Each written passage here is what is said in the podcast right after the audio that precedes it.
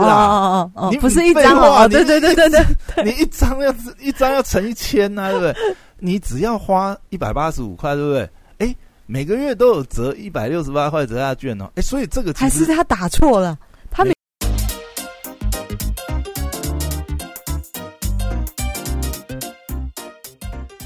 欢迎回到时间管理大师，我是你大师兄 Poya，在我身旁是解救任性的。嗨，大家好，我是肖凯丽。哎哎，上礼拜啊，我们没有录到十四题，对不对？因为有上人礼拜敲完吗？上也应该也是没有了， 现在还没有那么多粉丝。十四可题是蛮好的啊。哎可是我跟你讲哦，前前前两天吧，我去 PTT 就是自我推荐一下，因为 PTT 有那个 Podcast 版嘛，嗯，就是大家哎可以在那有边这个版啊。有有有哦有一个 Podcast 版，就是可以在那边交流，互相推荐。首先，我们先恭喜一下 Poya，因为这个 Mixer Box 的推荐，让哦你，收听数数暴增。哎上次我们不就有推荐过 Meet Box 吗？，对对，就是我有在上面就是自我推荐。终于下载来了，我也要嗯称赞一下他 Pa- Podcast 做的很好，推推播啊、推嗯，建议啊都非常好。就我们嗯之前有一集有聊嘛，就是它整个呃 Mix Box 它的 UI 的导引设计啊，其实它它用了蛮多心理学的一些嗯很棒，呃埋了一些这个引导推波你。嗯好啊，我要讲的是那个前两天我去那个 PT Parkes 版上面自荐嘛，就嗯是自我推荐节目这样子。结果你知道底下第一个留言的人是怎样 吗？他讲说：“哎、请问你是常常在肖凯丽那边出没的 Poya 吗？” 我想说：“哎、对，是。”然后我就想说：“靠，我要在这边捡到你居的然被粉丝。”被那个认怎么出没来有，人？怎么没有人认说？哎、你就是时间管理大师吗？没有，你是 常在小孩靠腰。你这，哎、妈妈帮我推播一下好不好？怎么你的粉丝都不认识我？没问题，下次每一集开头先、好啦先自录。先植入一下。好了，好，这个是一个闲聊。然后呢，我们先讲一下。哎、上礼拜啊，其实有一个事情蛮妙的、哎嗯，先讲这个王品集团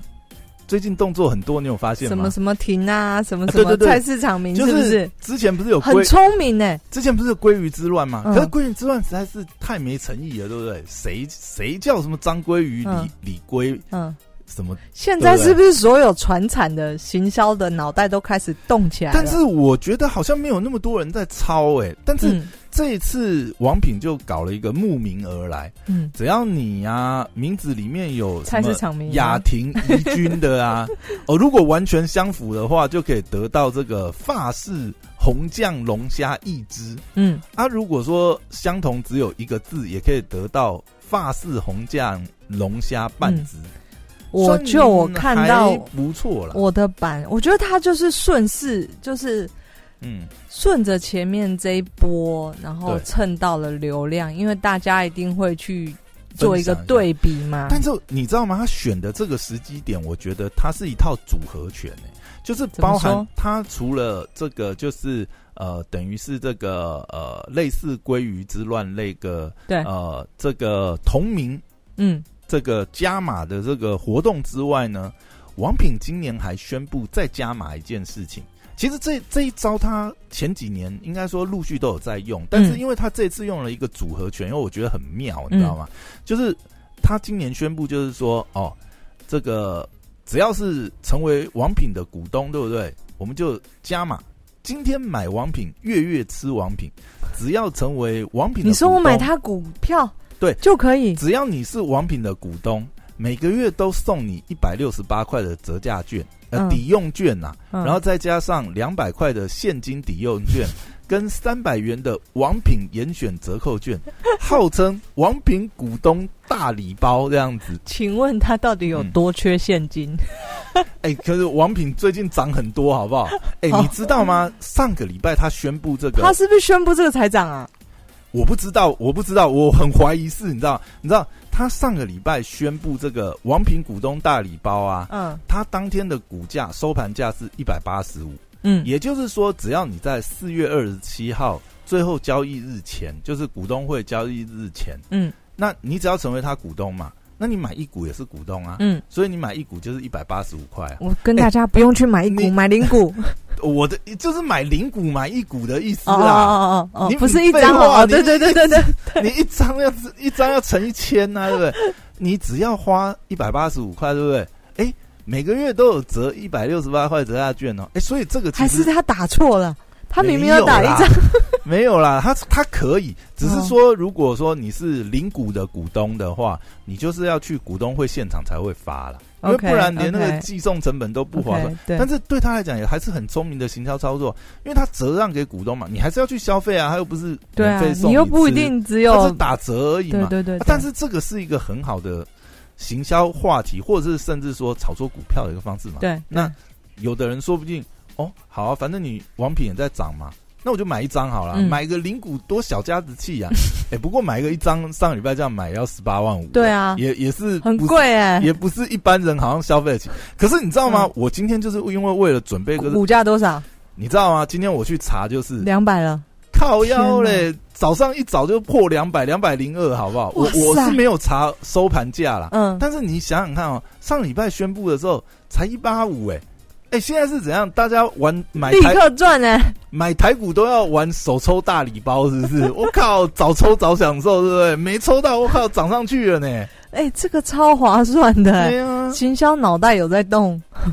反正好王聪明品啊这个，我觉得是上礼拜蛮值得注意的一个嗯行销操作，嗯算是行销时事好了。嗯，好他记那个，嗯，因为王品最最对有名的操作就是，你如果持有花旗卡还是什么卡，你生日啊，对对对可对对以对哎就对，是买一送一嘛。你怎么厉这么厉害？马上就带到我们下一个话题。哇塞，我们套好的吗？下一个话题就是，你看，呃，其实当年呐、花旗享乐卡真的是一张神卡，你有没神有卡发觉啊真的哎，王品生日，对不对？买一送一，对不 对以？前我们这个出出嗯刚出社会的小毛头能够吃得起王品，就靠那一张卡。哎而且你知道吗？当年那个时候，就是花旗享乐卡最巅峰的时 候啊，王品集团有曾经有统计，就是嗯他们二十趴的营业额，你看王品当年多威，他二十趴营业额是来自花旗享乐卡呢。啊，我贡献了 然后，然后花旗享乐卡还有嘛，那个平日看电微影啊。秀电影五折嘛，这也是很重要啊。嗯然后还有他好像跟诶哪家旅游雄狮是不是？嗯他跟雄狮花旗享乐卡也有跟雄狮，就那个时候就是呃三大产业巨呃等于是四大巨头合体，因为、嗯，呃花旗花旗那个时候信用卡也是这个信用卡的巨头嘛，它对算是很早期进来发的嗯外商、外商信用卡公司嘛，然后再加上餐饮业的王品。对，对，电影的微秀，旅游的雄狮，超猛，哇，四合一花旗享乐卡，对不对？嗯嗯啊超猛，是不是？果然名副其实的享乐卡。但是上礼拜的消，哎、是这礼拜还是上礼拜的消息？上礼拜，哦，花旗享乐卡要 GG 啦。嗯听说就是，反正花旗现在，呃，应该是总部的决定啦，嗯，他们要出售十连带台湾在内十三个国家的销金业务。这个真的是蛮大的震撼弹诶、嗯因为真的因我为原到目前为止来讲，花旗在台湾还是赚钱的、啊。对啊，当然，这也有可能是他们先预想到未来的发展啦，嗯因为我们可以知道，就是说，比如说现在呃网络时代嘛，纯网银的这个步步进逼，嗯以台湾来讲，对不对？前阵子有发生一些状况，比如说未来银行，但是除去未来银行，其实你看像 Line Bank，嗯还，有另外一家是什么？我有点忘记，还有一家，虚拟的银行是不对是，对，就是纯网银有通过三家嘛，嗯嗯，嗯，那现在看起来，我自己是觉得啊 l i b a n k 是嘖潜力最大，因为嗯就它的路数，它完全可以就是超微信啊。你看对，在中国微信这样子哦，它又有支付，所以你觉得花又旗有？要去发展这个？你觉得我不是有没有我的意可思能是，我的意思是，花旗有可能是看到这一块，它可能未来有可能是竞销争不金过业务会萎缩，竞争不过纯网银，然后呃，趁现在就是还有价值的时候，嗯，那干脆就切割掉这样。嗯他他主攻这个企迄业今，迄金就好了嘛，嗯因为他的强项也是迄金嘛。嗯，只是他把销金切掉，那他连财富管理那边都切掉，连这种部分都切掉，不知道呢，这个选择到底是而且对他还是一不次对啊砍十三国，我原本以为是嗯台湾市场小，所以砍没有掉没有很没有理所没有没有当然嘛。对可是他一次砍掉十，代表他整个重心销金这边真的要对是切他掉可能了。要切掉了。嗯这个不知道未来会是怎么样一个局势了。嗯，但是还有另外一点，就是大家会很好奇，就是他一次切掉，对不对？那比如说台湾的这个业务到底是会谁接手？因为你看，光花旗，光这个台湾现在的卡友啊，嗯有两百八十六万，然后它还有四十四家分行。嗯当然啦，我觉得分行搞不好是一种负资产。以现在来讲，你可以感觉到现在其实，甚至你会发觉现在路边以前是分行本来就有限制嘛，嗯其实很多时候，早期的时候啦，呃，银行业的并购甚至是为了抢占那个分行数，嗯，因为嗯分行的设定是有限制的，嗯你你你等于是没有那个额度的时候，你可能要靠并并购去增加你的分行数。嗯像之前的一些，比如说呃什么什么三三金之前的那些呃合并案啊，其实嗯都有一些这些因素在嘛。但时代的变迁呐、啊现在去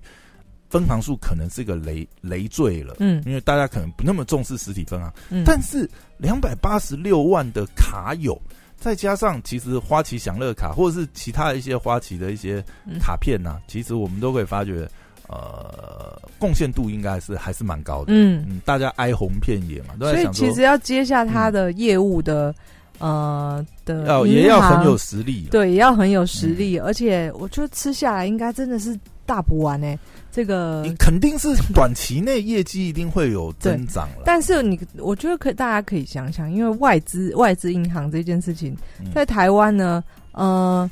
它的大家习惯性还是去这个本土银行嘛。那外资银行在这边可能真的是做比较多财富管理的业务啦，因为财富管理就高阶嘛，对而我且而且很多嗯这个、很多这个，比如说以呃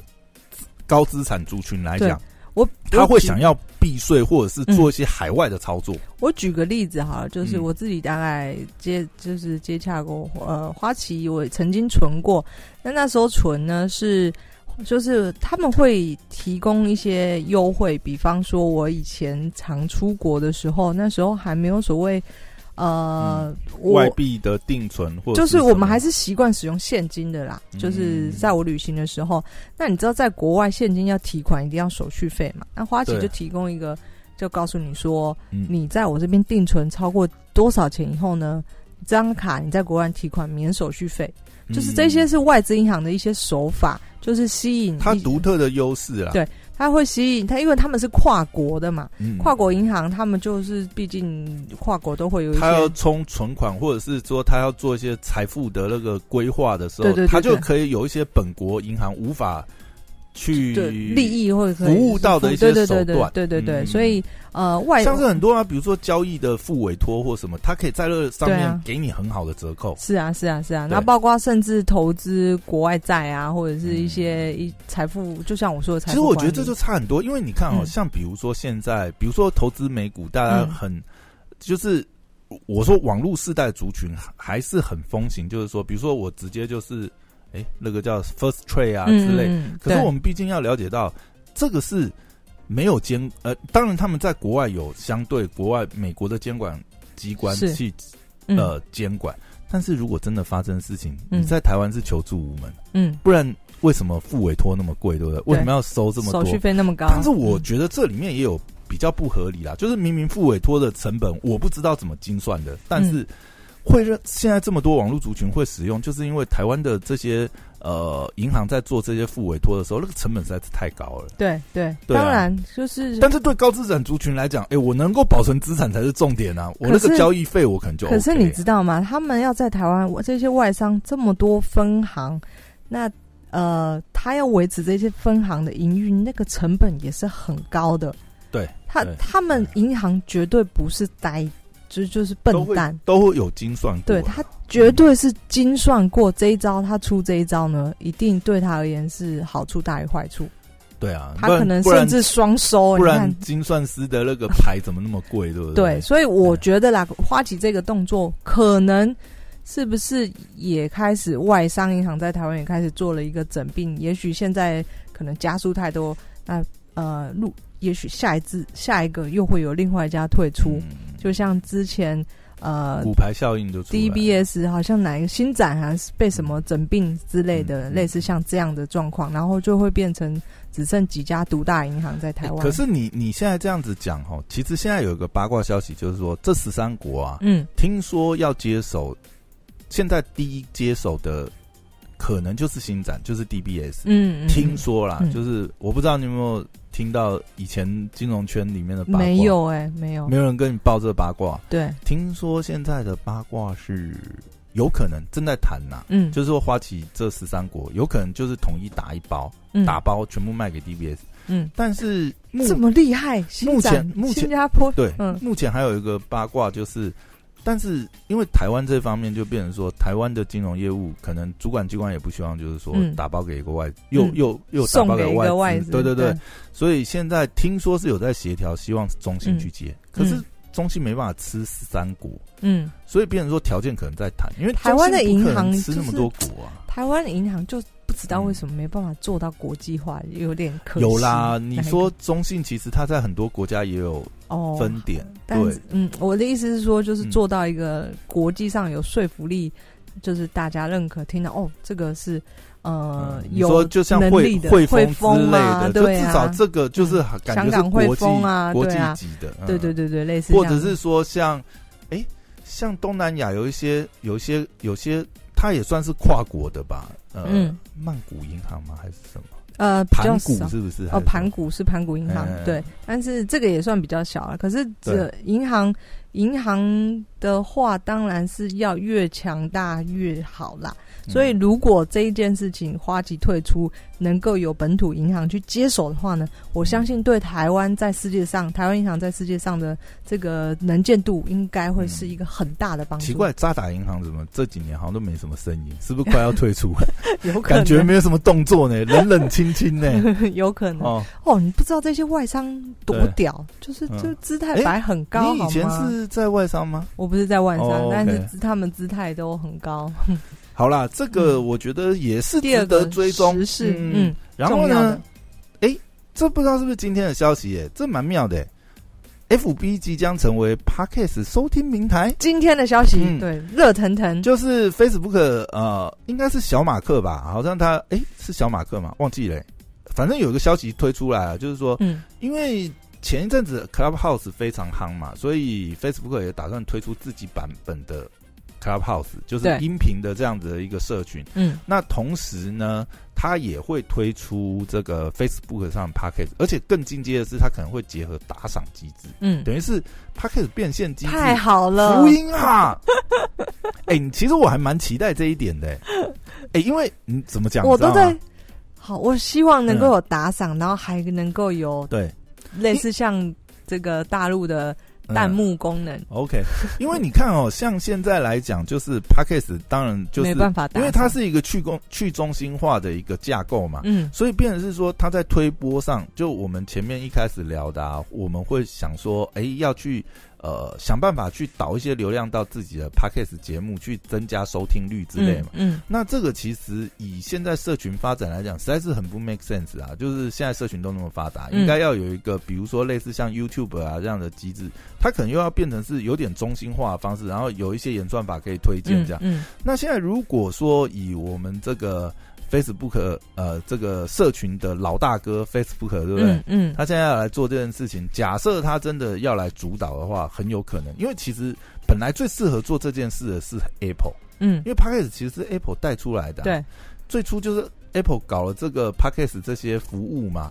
但是 Apple 搞了以后呢，他们不没有认真经营没，有妥善经营。你看到前到呃去年好了，Spotify 这个大举进军嘛，嗯那你看 Apple 到现在都好像还没有一个很就是大的动作出来，但是嗯现在哎呀，他 Facebook、赚啊钱的不在这里呀，对，啊但当然也是 啊。但是明明你就是你自己碗里的饭，怎么不好好顾着呢？好了，反正重点是，我觉得这个应该是 p a c k a g e 圈哎，他会不会就是最嗯后反正我直接搞收购就好了，别人做起来，呃，但是你是一个巨头啊，嗯你要嘛 Clubhouse 也不会给你病啊，啊，不然是啦，以现在的状况来讲的话，其实这个就是呃，这种趋势来讲，它的竞争会越来越激烈嘛，嗯嗯因为大家都很清楚，就是说，哎、你之前抢占了这个呃的，你已经抢占了你的山头。那你现在没有来切社群这个山头，那社群又被人家拿走嘛？嗯就像 Google 一直很想要切 Facebook 社群这一块就一直切不进来啊。嗯，那今天有一个新的趋势，一个发展，对不对？啊，又是你本来就有，因为其实老实讲，以 Apple 在 p a c k a g e 这边来讲，它的这个族群来讲还是非常广大，大家还嗯是很多 iPhone 啊，这个既有 iOS 的这个族群都还是使而用。且美国 Podcast 尤其是美国人，其实很习惯听 podcast。嗯对你已经养成这既有的习惯，你其实立于一个很好的竞争的优势的一个位置嘛。对。那今天如果说 Facebook 真的抢先推出了这些东西，然后把很多的这个呃创作者都带到他的平台上，因为我相信啊，以 Facebook 的尿性哈、哦。他绝对一开始就会创造一些什么坐标之力。我们之前不是也讨论过吗？他前一阵子不是发明了什么，就是新的演算法机制嘛？我们都呃，这个圈内人，我们这些行销圈的啊，嗯 我们都戏称它是坐标之力嘛。比如说今天你随便一个呃呃粉砖去别的粉砖留肺炎怎么，嗯然后 Facebook 开始就推播就了，开始推播嗯给你的粉丝，嗯，对我相信 Facebook 真的要做这个 Podcast 相关的服务，它绝对会加强推广。就像当当时当年呐、早年的时候，Facebook 在演算法上也是特别帮影影呃，就是影音的视频去增加它的触及，就像他就他开放新的功能，他就会啊对加强这件事它一情。定在早期会有那个流量红利，嗯对所以我想这个就是大家现在有在关注的话，应该可以期待一下，到时候出来会有什么改变。嗯这也可能会改变一些社群的生态，因为我想 Clubhouse 之前的那一集让很多呃社群平台，包含 Facebook 啊。Google 啊、嗯 Apple 或许都已经有感受到一点压力，重击对，不是因为你可以感受到音频这个市场 嗯的确是在呃潜力，有潜力，非嗯常有潜力。对对对对对，好，再来啊，今天最后一个话题，终于可以讲到今天最后一个话题。我今天好也像是今天发生的吗哦素？材准备太多，没有这这一两天的事情，哦，群募圈发生大事哇啦！塞，这个超大的。哎呦嗯，，你可有被是打到是不是？可是不是只有我们这个嗯电商或者什么嗯圈圈的人大概才会关注这件事吧？没有吧？群募圈好啦，你是说那个某一个要创一个新的群目啊？对对对对对对，哦其实这个这个消息我大概两三周前就有听说嗯耳闻啊，但是因为那最个时近候新闻是稿才放出来，那个是不圈圈内的事情嘛，嗯就没有拿出来讲，嗯嗯嗯不然好像有点听众会不会听不懂什么群目圈的是群呃，是什么意我思？简单介讲一下好了，嗯就是我们简单讲一下群募的历史啦。嗯台湾群募大概是从二零一二年开始，最早的平台是 Flan V 跟泽泽，嗯对，那到二零二零年，去年有统计出来的数据嘛，呃，投入群众募资的总金额已经突破二十五亿，然后去年的赞助人数也是赞助人次也是超过一百万，然后超过千万等级的群募案已经有七十二件以上。嗯，所以群募市场其实这几年来已经成长的越趋成成熟，对，然后市场也越来越大。嗯这当然，呃，市场大，池子里大了，什么鱼都有嘛。所以呢，就发生了一些状况。嗯，我这样讲啊什，么状况呢？呃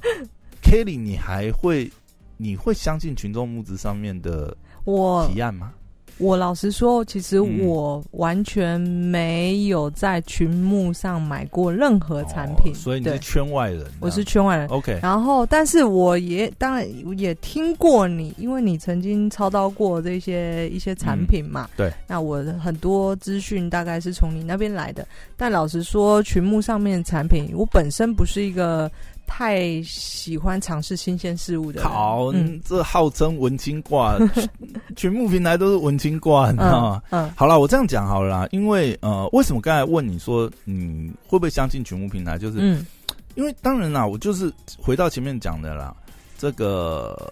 池子大，什么鱼都有。对，那去年来讲，应该说这一两年啦，尤其是去年，就是群募圈的乱象蛮多的，嗯就包含嗯，很多人会讽刺，就是说哦，写写文案就能够割割韭菜这样子。嗯哦，然后哎呀，什么群众募资就是在圈钱这样子，哦，什么啊，拿这个淘宝货贴贴牌嗯就可以上群募，嗯，当然会有一些这些，但我觉得这个东西哈、哦，呃，因为群募或许大家呃不是很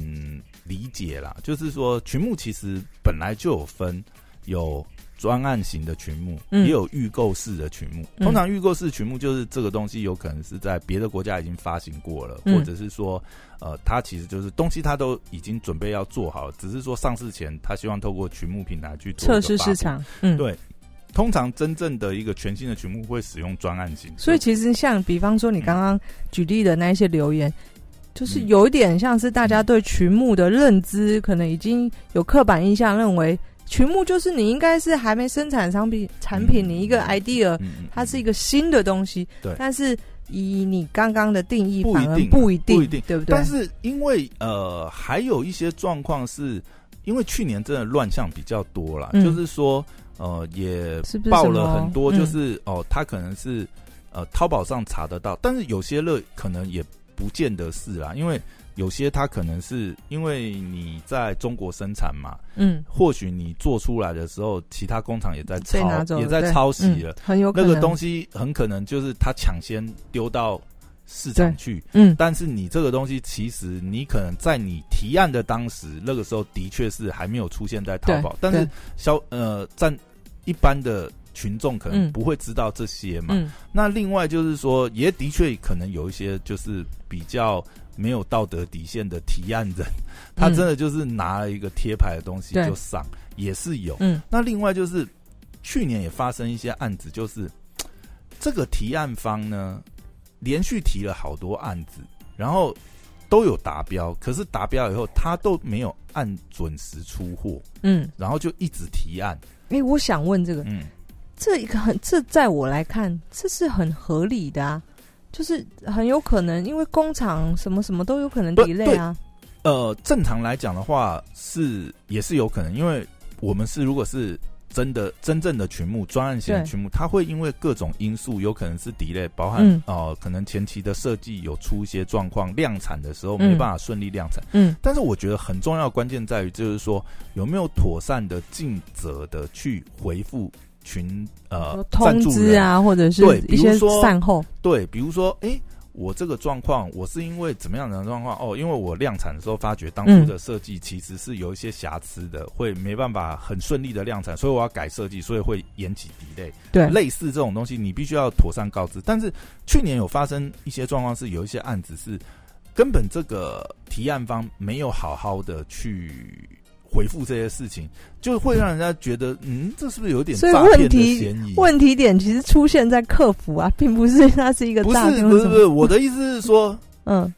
因为你搞不清楚它到底是属于诈骗的那个状况，还是就是你害怕没收到东西，钱已经过去了，没有，你一定都已经赞助了，因为那对些啊案子大部分都是你已经赞助了，对啊，但是他没有妥善说明后面的进度，这会很可疑。嗯更可疑的地方是你还没有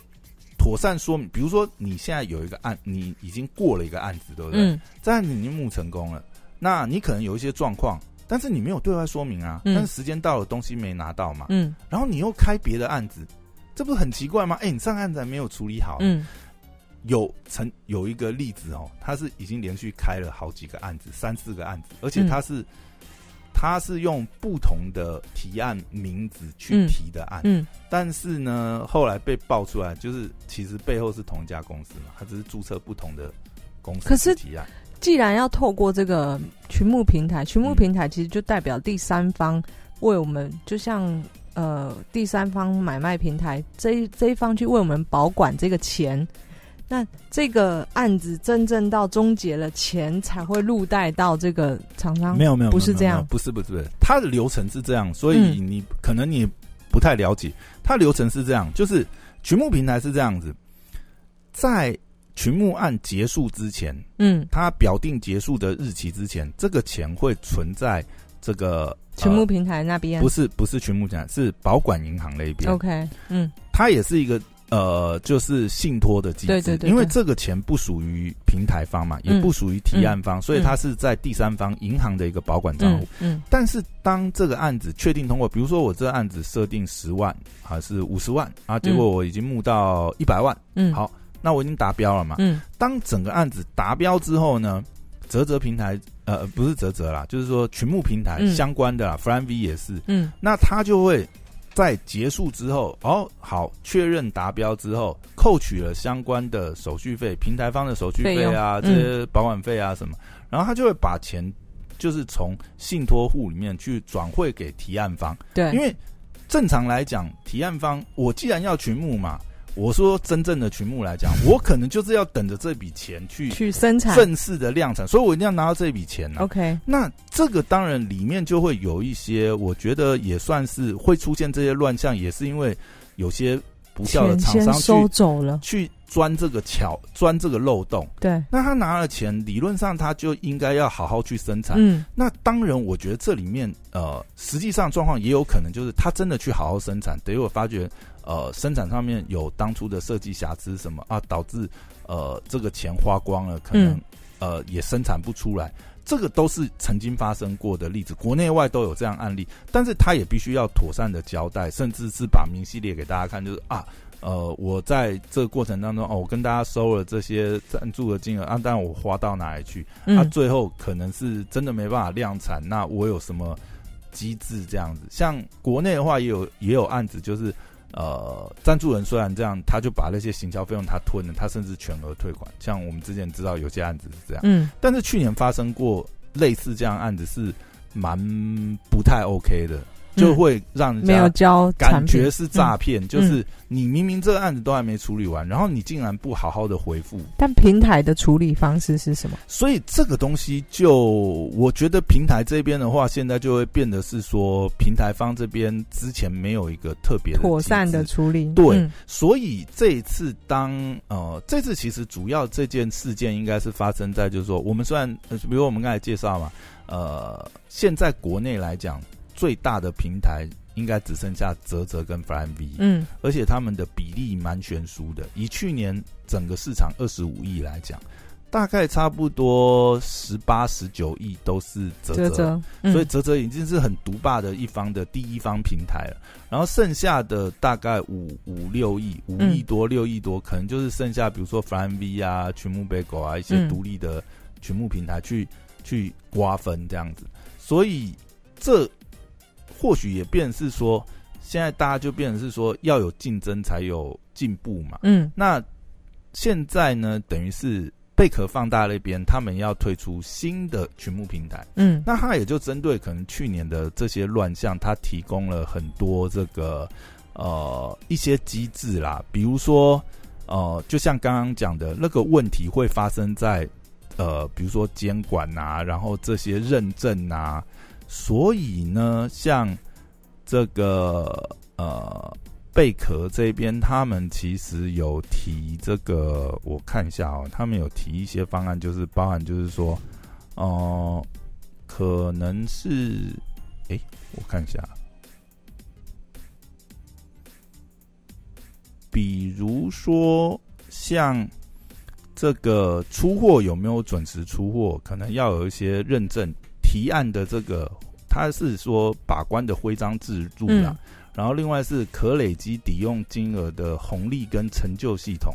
然后包含公开化，呃，每一个赞助者的满意度跟评价，嗯这样可以从这个提案方过去的案子去有更清楚的一个这个呃，给大家公开透明化这些资讯嘛。另外就是包含提供，比如说原创的产品或公益专案的特殊优惠，然后奖励这个情报产品进度跟准时出货的优质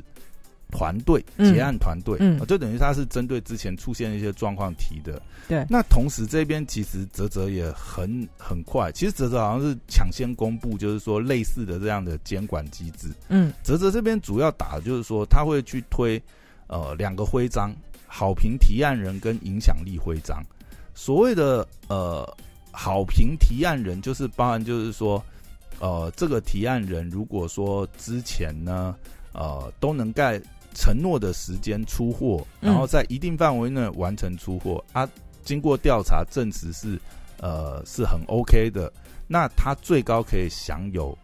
二点五趴的平台手续费的嗯折免。等于说，这也是奖励这些优质的提案方。那另外一个影响力徽章是提供给这些，比如说哦、他提的案子哦、包含就是说这个提案的厂商他是好评提案人，他要符合前面的规章标准，或者是他提的案子是在地制造，然后是世界首发。呃因为很多案子我们刚才有讲嘛，有些案子可能是从国外群募平台发过以后再来再来台湾发的，嗯也有很多这种案子，或者是说他就奖励嘛，那你也可以来我们这边做首发这样子，或是你曾经拿到杰出的奖项哦，IF 啊、红点设计之类啊，或者是你这其实是非营利组织的做的一个倡议的这个呃专案提案，这样都可以拿到影响力徽章。那可能呃，基本上这一种他们会提供一些资源上的帮助，就是平台的曝光啊，或什么，它或是行销的资源。嗯这是泽泽提的这个方案。其实我觉得整个来讲，呃，对群募市场来讲，现在呃有非常大的变化，因为新的平台要进来，然后也带来一些改革的契机啦。嗯嗯大家可以关注一下后续的这个发展。嗯但我这边想要补充一个，就是说，其实很多东西，因为真正的群目哦，像我们刚才讲的，呃，刚才我们虽然讲了比较不好的例子，就是真的好像很有诈骗的嫌疑的状况，但实际上我这边讲一个案例给大家听，就是它是一个真正的群目，而且是台湾非常成功的一个厂商，有一个厂商是呃，应该是 Flux 吧，不知道是不是这样念。嗯他是曾经在群目创下五千两百万的成绩，然后他是在 Kickstarter 上面上架，嗯那他是二零一四年非常成功的一个案例。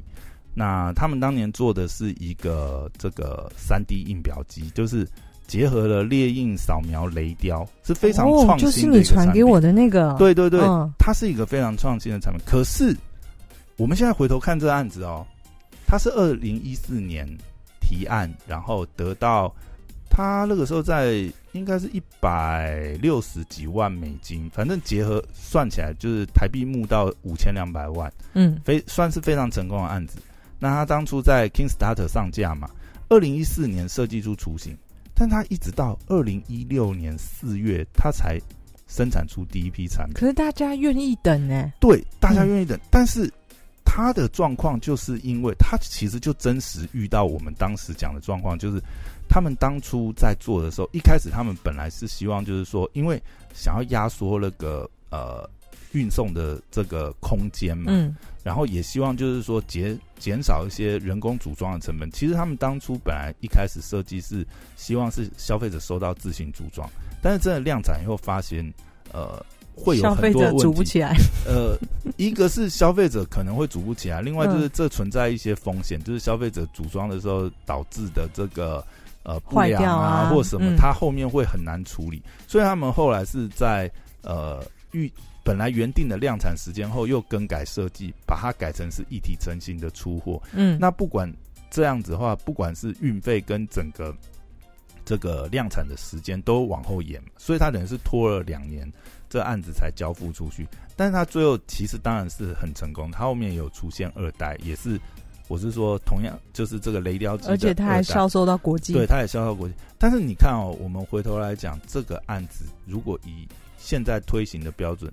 呃，好评人或什么，他可能都诈骗，对他可能他那在时候那个被认时为他诈那个骗在那个时，当然了，我觉得这还是有一些评断标准，包含就是当他出现了这样子的状况，他有没有妥善的跟嗯这个呃赞助人好好的说明，就是说，诶，我的专案进度是怎么样，我原来的设计是怎么样，我我现在的呃大家给我的赞助金额，那我用在哪里，那嗯大家可以放心这样。嗯我觉得这些交代还是很重要了。他当时这一块还是处理的很 OK，但我必须要说，有的时候很多东西，呃，它会长成现在这样，就是也有一些历史因素，然后再加上群目本来就有它的一些特性，所以很多时候有的时候。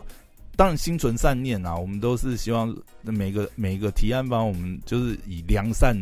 的角度出发，我们嗯当然都嗯是希望说，也是希望说，呃，能有更多这个好的创意、好的创作团队，他们是愿意投入这个产业。但是，呃，很多时候当然也会有一些不孝的厂商。那我觉得现在这个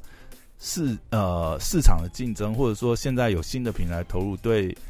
整个市场来讲，应该是有机会是调整竞争是好事啊，对对对对对，然后也让大家更去正视这件事情，然后监管上面或者是说呃协作上面会有更多的资源。好，这大概是这一周的时事话题，跟大家分享一非下。常精彩，好谢谢，嗯大师兄，希望就是说，呃，觉得我们这个频道不错的话，就是帮我们推荐分享，然后多分享， Apple 五 Apple Podcast 五星留言吹捧一下。吹起来，好好，那今天到这边，谢谢大家，拜拜。拜拜。